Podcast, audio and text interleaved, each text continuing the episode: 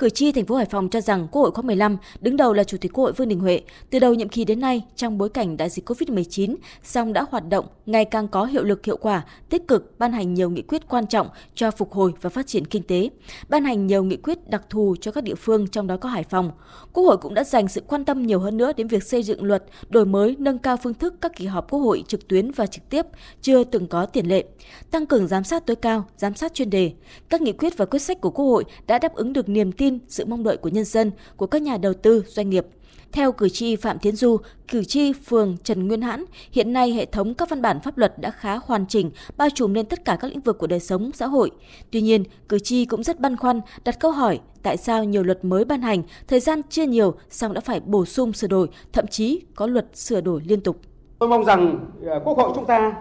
ờ, cần phải quan tâm nhiều hơn nữa đến chất lượng của các văn bản pháp luật để làm văn bản pháp luật chúng ta có sức sống lâu dài và ổn định hơn. Kiên quyết thì không để cái tình trạng chậm lỡ văn bản pháp luật. Tiến tới là không có tình trạng là lách luật và đồng thời thì phải tăng cường cái giám sát việc đưa pháp luật vào cuộc sống để khi chúng ta ban hành các văn bản pháp luật rồi, thì các nghị định, thông tư cũng phải ban hành kịp thời.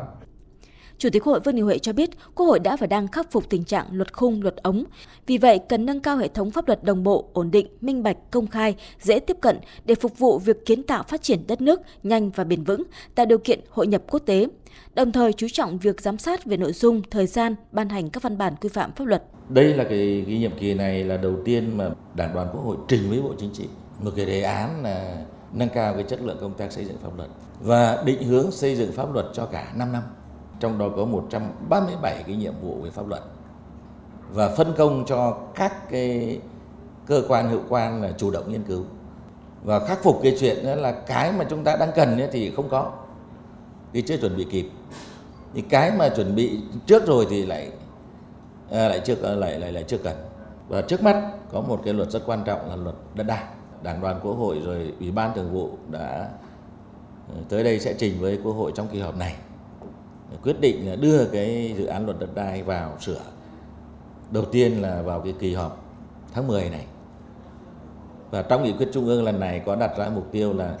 hết năm 2023 là phải xong cái luật này. Tức cái dự án cái luật này có khả năng là phải trình qua ba kỳ ba kỳ họp. Để đầu năm 24 là chúng ta có cái luật mới rồi.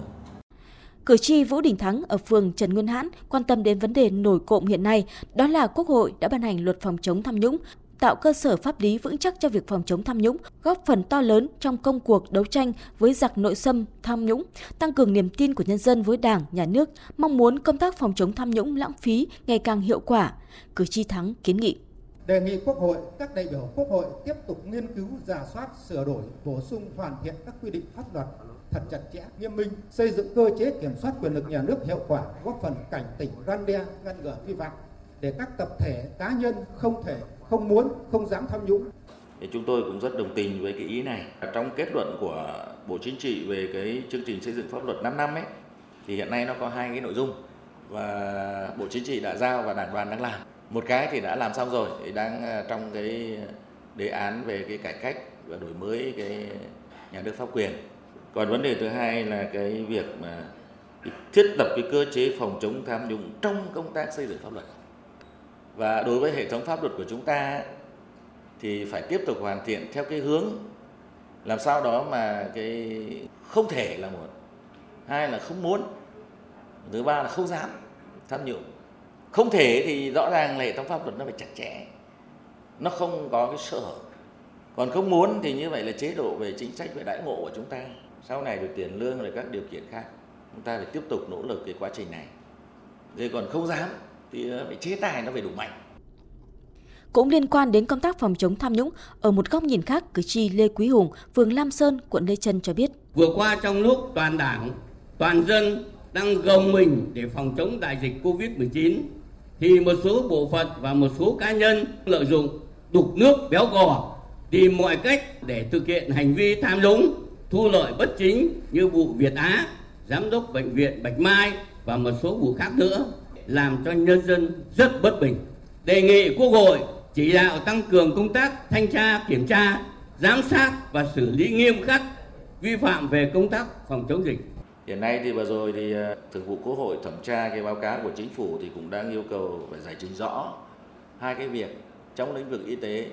một số nơi là không dám mua sắm gì cả mặc dù đã có nghị quyết của quốc hội rồi có cái nghị quyết của chính phủ và thủ tướng rồi nhưng không dám mua ngược lại một số nơi thì mua lại sai.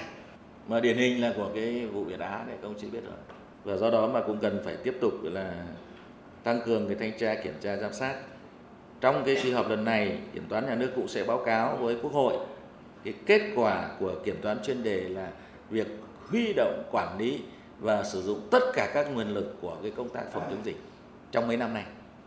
Về lĩnh vực giáo dục, cử tri phản ánh vừa qua, dư luận xã hội xôn xao và có nhiều ý kiến về việc dự kiến năm học 2022-2023, học sinh các trường phổ thông trung học sẽ được quyền lựa chọn có môn học lịch sử hay không.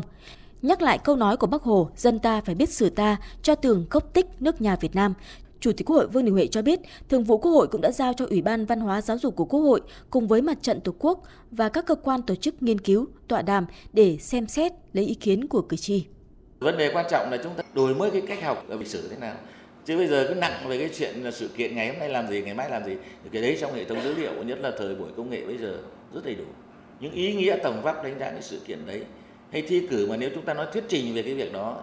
hơn là một cái bài kiểm tra thì cũng thu hút được người học rất nhiều thì cái này đây là một vấn đề rất lớn ủy ban văn hóa xã hội cũng đang làm việc rất tích cực chắc là trong kỳ họp tới đây cũng sẽ nổi lên vấn đề này thì tiếp tục rà soát đánh giá nghiên cứu. Cái ý nghĩa của cái môn lịch sử này nó hệ trọng với quốc gia và dân tộc của chúng ta làm chứ không phải đơn giản đâu. Trả lời ý kiến cử tri về vấn đề sửa đổi luật phòng chống bạo lực gia đình, Chủ tịch Quốc hội cho biết, Ủy ban Thường vụ Quốc hội cũng đã thảo luận rất kỹ lưỡng các chính sách để sửa đổi bổ sung luật phòng chống bạo lực gia đình,